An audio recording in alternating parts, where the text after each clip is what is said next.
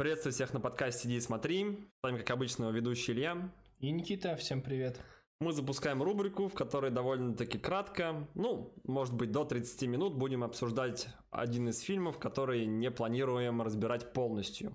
В основном это будут, скорее всего, новинки, но, может быть, когда-нибудь поговорим о чем-то и постарше. О том, что очень популярно спустя долгое время после своего выхода. Подписывайтесь на наш телеграм-канал и всегда будете знать, что посмотреть. Обязательно залетайте по ссылочке. Но сегодня мы поговорим о Пиле, а точнее о Пиле 10. Десятая часть, ребята, то есть в целом первый сезон закончен. Почему такая мода у всех э, писать не 10, а X? Ну, потому что это римская цифра, это выглядит хорошо. Привет всем. Пришло время сыграть в игру. Джон Крамер погиб в третьей серии, как я думаю, многие из вас знают, а если кто-то не знал, то теперь вы знаете. Я заметил, что он умер. Что-то после третьей не появлялся.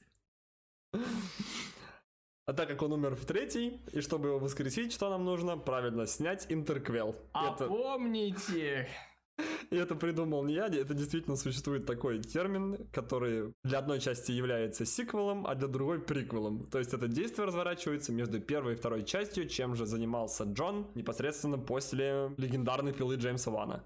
ну между Интерквел. Интерквел. промежиком. Режиссерское кресло занял Кевин Гроттерт, который занимался съемками средненькой, ну, на самом деле, ладно, неплохой шестой части, а также пилы 3D. По большей части Кевин является монтажером, он занимался монтажом целых семи частей пилы, включая ту самую игру на выживание. Помимо него в съемочной группе примечательно разве что Джеймс Ван и Ли Уоннелл в исполнительных продюсерах, правда, спорно, насколько они вообще участвовали в съемках на самом деле. И сценаристы Пит Голдфингер и Джош Столберг, которые до этого ничего значимого не, сцена... не сценарировали, не, не писали сценарий никаким значимым работам. Потому что у них у обоих есть портфолио сценарий к фильму «Пираньи» и «Пираньи 3DD». Ну, это сильно, я считаю. Ну, блин, слушай, как бы пираньи-то, ой-ой-ой-ой-ой. А, да. Те самые пираньи. Великое высшее. Не, ну пираньи пока не переплюнули пилу. Нужно подождать еще, я думаю, годика 3-4, и может быть пираньи воскреснут. Новый водоем откроется. Придет Кэмерон и скажет, Снимаем. ребят, так я же сниму, давайте еще. Там вода. Я же воду люблю. Да. Ну и на этом, в принципе, все. Разве что Кевин Гроттерт опять же вернулся к роли монтажа в этом фильме, помимо режиссерского кресла. И, конечно же, что сулило неминуемый, скорее всего, успех, к главной роли вернулся Тобин Белл, который, в свою очередь, полюбился просто колоссальному количеству людей, породив 10 целых частей, между прочим, с переменным успехом, но все же франшиза все еще живет и, походу, будет жить еще, ну, лет 5-10, я думаю, уж точно. Поговорим об этом чуть позже. Тобину исполнилось в этом году 81 год, старичок все еще в строю, в целом рад его был видеть, конечно же, да, заметно, что он сильно довольно-таки постарел, но в целом как бы прошло не два года, знаете ли. Немножко пройдемся по сюжету, он не будет прям разобран по запчастям, но мы пройдемся по каким-то основным моментам, не будем заострять внимание прямо на каждой сцене, хотя их здесь в целом не так-то уж и много. И в конце скажем свое личное мнение, понравилось ли нам или нет, и стоит ли вам его посмотреть, и почему, или же не стоит, и тоже почему. Пила 10.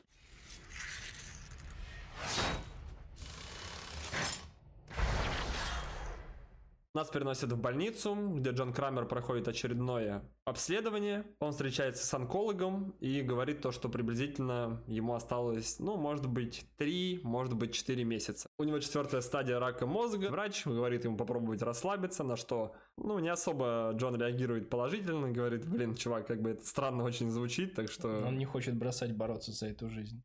Через несколько дней он сидит в кафе, выпивает кофе и видит знакомое лицо. Это Гэри, который вместе с ним посещал кружки для онкологически больных людей, у которых четвертая стадия, то есть как бы в целом им осталось всем жить довольно-таки недолго. Он выглядит замечательно, он приобретает себе плюшку, ну не плюшку, а какую-то булочку, я не помню, с черникой что ли, и узнает Джона. Джон говорит то, что он выглядит замечательно, и он рассказывает ему о чудесном методе лечения. Он рассказывает про некого врача, который изобрел уникальный способ лечения раковых клеток. Он показывает шрам, который у него практически от брюшной полости до Груди. до грудной клетки, да. И говорит о том, то, что это вот мое боевое ранение. Крамер, естественно, этим заинтересован. Он говорит, мог бы ты мне рассказать поподробнее.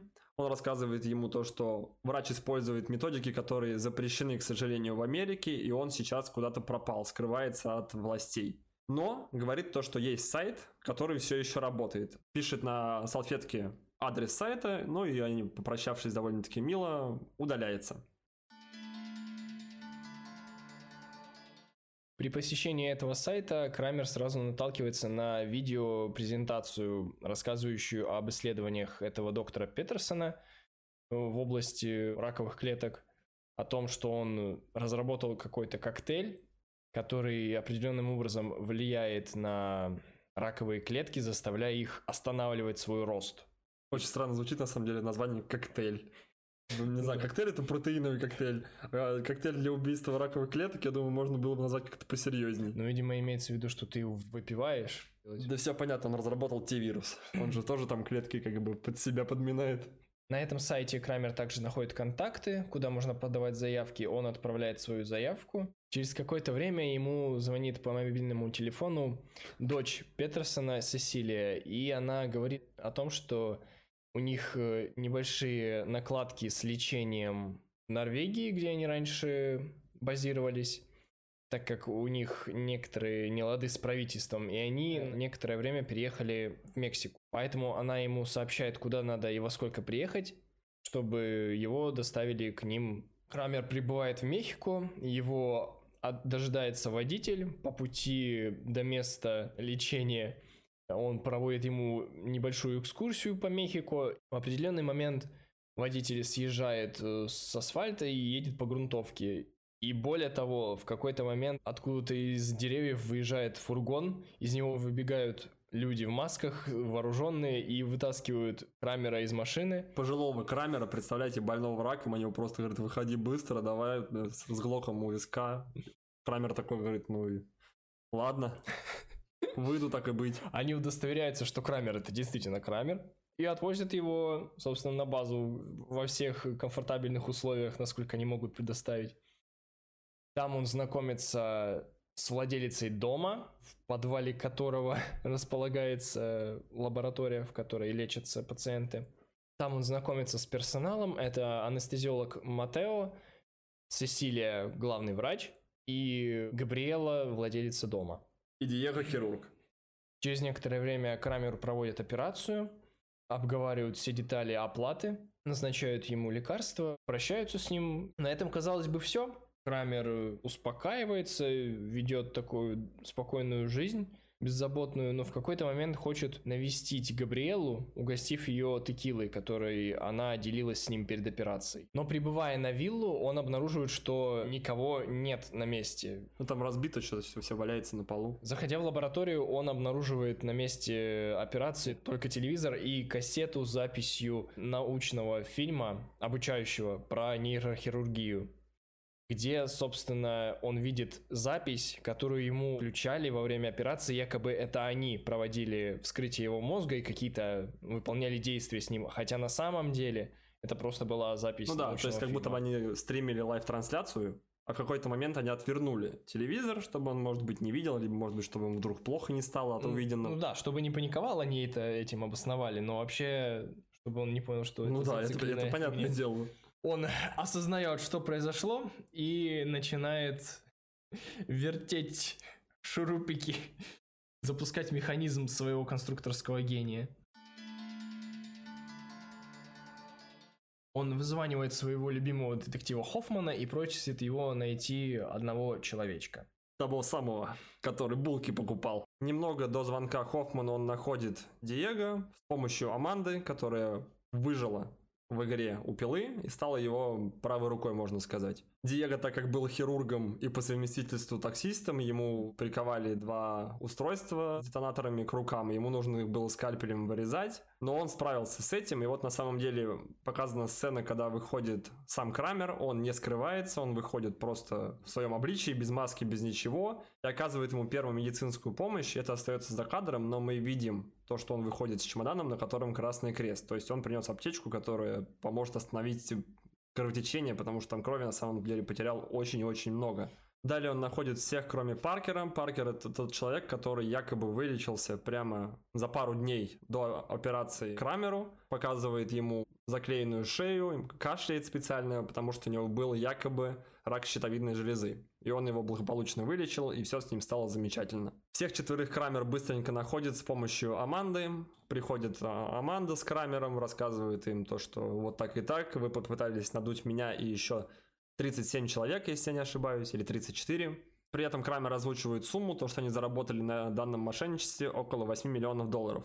Аманда, кстати, перед нами предстает в том же самом образе, что и была до этого, в черном плаще и в маске свиньи. Все они начинают, естественно, паниковать, они его все узнали, соответственно.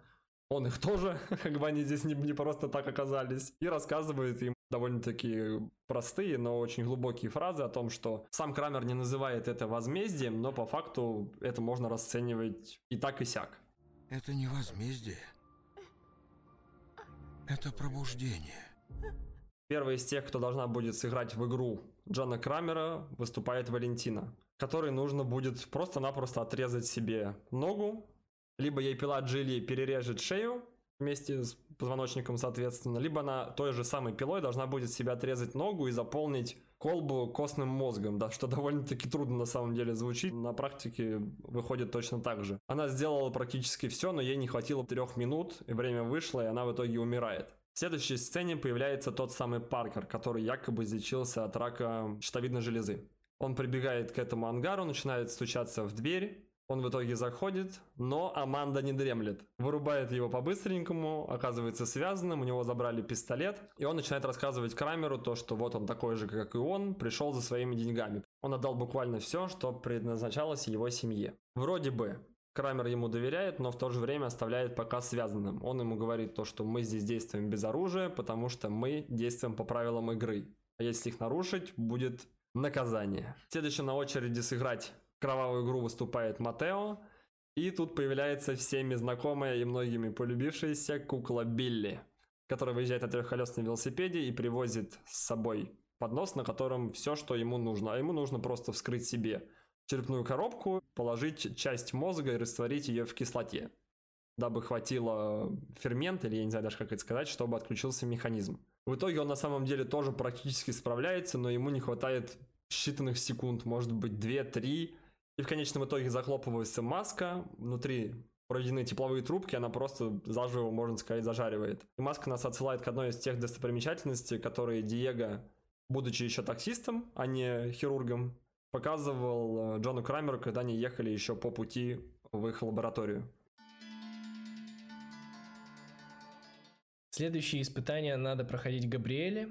Ей нужно высвободиться из цепей, чтобы уйти из-под э, луча тепловой пушки. А высвободиться из этих кандалов ей можно только переламыванием суставов и костей в э, конечностях. У нее закована левая рука и правая нога. Она высвобождает полностью правую ногу, даже более или менее успевает высвободить левую, но уже находится в полубессознательном состоянии. И Джон Крамер с Амандой уже готовы помочь и доставить его в больницу, мол, она прошла испытание, она достойна жить. Но тут вмешивается Паркер, которого они уже к этому моменту освободили и более-менее как начали доверять. Но он их выводит в общую комнату, освобождает Сесилию и раскрывает то, что он подсадной, что они на самом деле в сговоре. Крыса. И они собираются поиздеваться над Джоном и Амандой. Тут, как ни кстати, наведывается на эту заброшку Карлос, с которым ранее был знаком Крамер. Это местный мальчик, который просто... Чеканил мяч об стену. Он до этого с ним сблизился, нам показывали сцену, то, что он помог ему поправить диск от велосипеда, который ходил восьмеркой. Он ему его выправил, на что Карлос как бы к нему проникся, и сам дедушка проникся к Карлосу. Карлос очень плохо понимает по-английски. То есть он ему пытался что-то объяснять, он ему показывал жестами, и только тогда он такой кивал ему просто одобрительно, что он в целом понимает, о чем он говорит. Потому что тот разговаривает только на испанском. Параллельно с этим нам показывают сцену, как Габриэла лежит практически в отключке, у нее довольно-таки сильно обгорело лицом. Джон говорит о том, то, что ей срочно нужна медицинская помощь, либо она просто умрет здесь. На что Сесилия просто подходит и ломает ей шею, без какого-либо колебания. Они приводят Карлоса в помещение, он видит весь этот ужас и, ну, пытается вырваться, естественно, у него не получается в силу своего возраста, я не знаю, может ему лет 8-10 максимум. И перед нами предстает механизм, в котором используются двое участников. Они пристегивают с одной стороны Крамером, а с другой стороны мальчишку. Механизм действует так, то, что у каждого под правой рукой есть рычаг, у одного с правой руки, у другого под левую. И над ними находятся два крана, по которым поступает кровь. И когда ты нажимаешь рычаг на свою сторону, тебя перевешивает, кровь начинает литься именно на тебя, а человек, который сверху, ну, можно сказать, отдыхает. Крамер ему пытается объяснить то, что ему не стоит нажимать на рычаг. Мальчик в итоге это понимает, но видя то, как э, Крамер буквально захлебывается от крови, потому что он льется буквально вот прям в зону рта. Мальчик перетягивает рычаг на себя, дает тем самым Джону отдохнуть, не захлебнуться, соответственно. Крамер в итоге перетягивает рычаг на свою сторону, площадка наклоняется в сторону Крамера, и он начинает, соответственно, захлебываться. И он тем самым держит рычаг, чтобы мальчик не перетянул на свою сторону, пытаясь его спасти. Тем временем Паркер предлагает Сесилию сваливать отсюда, забирать деньги и уходить в освояси. Они поднимаются наверх в комнату управления, откуда Крамер наблюдал за ними за всеми, там стоят мониторы от видеонаблюдения и сумка с деньгами. Они ее дергают резко, и что вы думаете? Включается таймер 10 минут, дверь захлопывается, и они остаются наедине с Сесилией. До этого, кстати, еще Крамер говорил фразу, то что запомни, Сесилия тебя кинет, она тебя сдаст, то есть без проблем, лишь бы спасти свою задницу.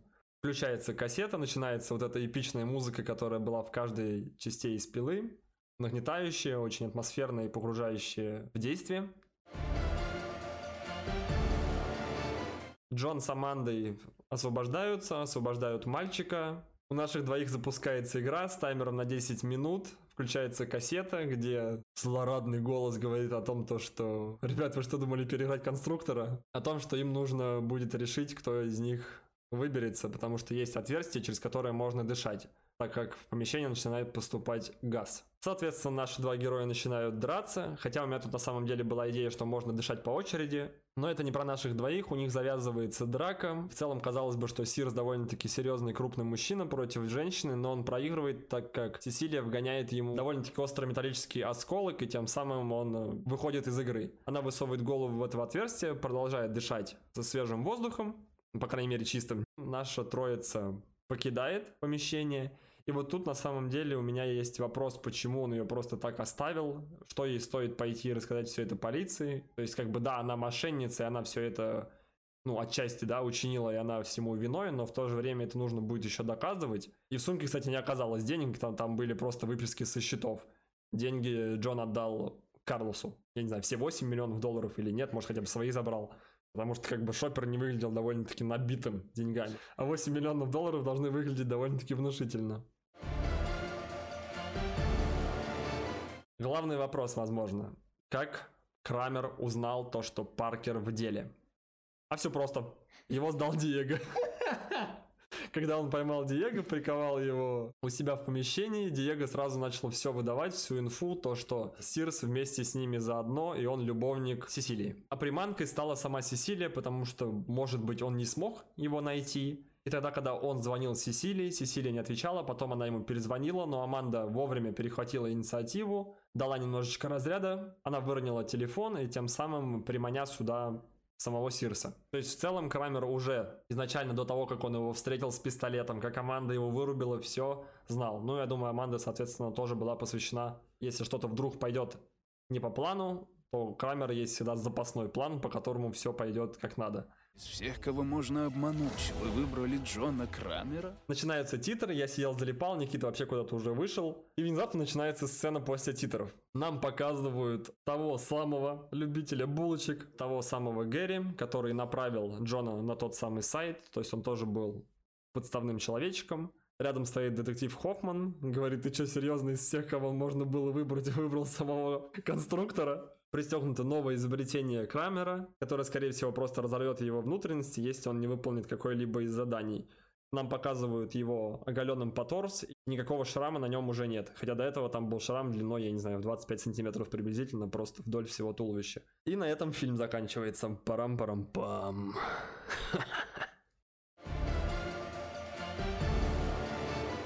Прошу, Никит, как вы оцениваете данную работу по шкале Шредера?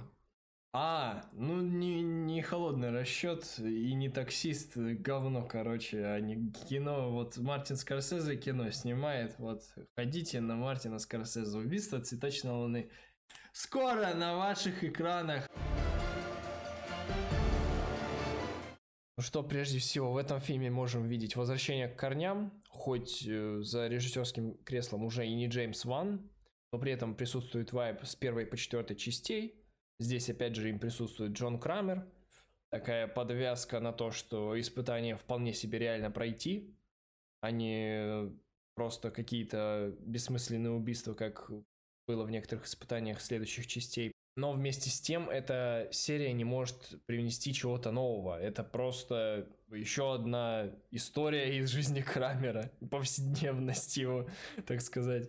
Трудно что-то особое выдающееся подметить. Да, хороший фильм из серии Пилы, но ничего сверх.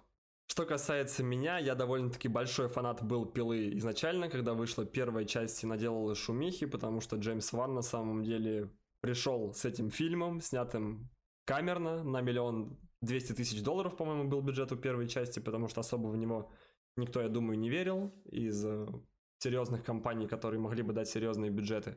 Но Джеймс Ван доказал обратное. Что касается актерской игры, она здесь довольно-таки на хорошем уровне. Тобин Белл, как всегда, прекрасен, даже спустя довольно-таки большое количество лет. Он постарел, но не потерял вот этого шарма. И в целом ты, когда наблюдаешь за его актерской игрой, она очень уверенная, и ты, ну, буквально, до меня, не знаю, с первых фраз хочется и веришь персонажу его. Ну да, этот его мрачный взгляд фирменный сохранился, за ним приятно наблюдать. Он на самом деле, да, как будто вот просто заглядывает в душу, он как будто бы видит людей насквозь, знаете, как у призрачного, призрачного гонщика, гонщика, да. Типа он заглядывает в душу, и если там есть что-то плохое, то он тебя испепеляет. И такой же взгляд у Крамера. Он вот смотрит как будто бы в душу человека и понимает, кто из них есть кто. Но, как видите, не всегда. Устройство и механизмы испытаний и игры Джона Крамера. Все на, также на высоком уровне, ничего нового в целом как будто бы он не привнес. Но, может быть, мне хотелось бы чуть более подходящих задач именно под те амплуа, за которые они себя выставляли. То есть они как бы были подвязаны, да, можно сказать, тематикой, но в целом можно было, мне кажется, сделать чуть более скомпонованно и чуть более интересно. Единственное, на самом деле, у меня претензия к этой серии, к этой части, то, что раньше, когда ты смотрел «Пилу», то есть тебе показывают сюжет, да, происходят какие-то действия, и в конце начинается вот это собирание пазл, собирание конструктора, тебе быстренько довольно-таки таком прям галопом показывают кадры, как все и почему, и все собирается в единый конструктор, и ты такой сидишь, типа, вау, офигеть, я теперь я все понял, а почему вот это так, и как оказался тот человек там, и прочее. То есть, чтобы какие-то сюжетные линии провести до конца и закрыть какие-то дырки, которые могли всплыть вопросами у зрителей. Здесь этого не было, здесь был один сюжетный твист Питерсоном, и все о нем можно догадаться, но я как бы не пытался додумываться, я вот просто сидел максимально стараясь погрузиться и просто наблюдал за происходящим на экране. Это лучше определенно того, чего мне показали в восьмой части, сто процентов. Не буду говорить про спираль, потому что она мне тоже на самом деле не особо-то и понравилась. У нас его тем более назвали пила спираль, хотя в оригинале она просто называется Spiral. Что касается нас, всех тех, кому нравится очень серия пилы и ждут, может быть, нового продолжения, те, кто посмотрел все части, и за что полюбили пилу, за тот слэшер, за тот атмосферу, и за то нагнетение, и за тот, конечно же, саундтрек. Ну и за куклу били лайк отдельный. Все тут это присутствует. Если вы думали сходить, не сходить, посмотреть, не посмотреть, и вам нравилось все, что было в предыдущих частях, в хороших предыдущих частях, первая, вторая, третья, шестая была неплохая, то и здесь это вас позабавит и, скорее всего, подарит какие-то положительные эмоции и впечатления. Также, кстати, я подметил интересный нюанс. У данной части нет слогана. У всех вообще есть слоганы. Даже у Спирали есть слоган. Я протыкал все страницы на кинопоиске. У всех есть у этой прочерки. Я не знаю, почему нельзя было придумать там у большинства были они глупые, там, знаешь, да будет много крови, вот mm, типа того. Я понимаю. Ну и могли это что-то придумать, но это как бы нет. Сам режиссер, я думаю, попытался перешагнуть и превзойти себя, учитывая шестую часть. И это на самом деле работает, потому что прошло довольно-таки много лет. Может быть, многие не смотрели шестую часть, многие забыли ее. И вот выходит новая десятая, И в целом э, Крамер также наказывает тех, кто кинул его, по факту. Ну и также, я думаю, ребят, скорее всего, стоит ожидать продолжения. Потому что данный фильм собрал уже на данный момент 95 миллионов долларов при бюджете в 13 миллионов долларов. Так что я думаю, что вполне до 11 части дадут свет. Может быть, еще какой-нибудь интерквел сделают между 4 и 5, что было. Либо же, ну, я условно накидываю просто, я не знаю на самом деле, что будет, но при таких серьезных сборах я уверен, то, что чему-то добыть. Ну, Клиффхенгер в сцене после титров есть, есть. Ну, у нас есть и Клиффхенгер в спирали, есть, есть. Можем продолжать, что хотим, ребят. Также при монтаже фильма участвовал Стим Форнер, который, сидя у себя на квартире, довольно странная с ним ситуация произошла. Соседи вызвали полицию, потому что услышали довольно-таки странные звуки, крики истошные из его квартиры. Вызвали полицию, как бы думали, что у него что-то серьезное происходит, а он просто занимался как бы производством данного кинематографического объекта. Так что в целом я могу порекомендовать его посмотреть всем тем людям, которым нравилась пила и за что они ее полюбили. Здесь все это есть. Вернулась культовая, можно сказать, уже кукла. Довольно-таки приятная Аманда, которая в дальнейшем продолжила работу Джона Крамера. Да, действительно, что-то нового. Эта часть, к сожалению, не привнесла. Да я даже на самом деле не знаю, что из этого еще можно высосать все уже просто перебрали там и туда, и продолжение, и вот интерквелы сняли. Ну ладно, хорошо, он на самом деле действительно вышел неплох.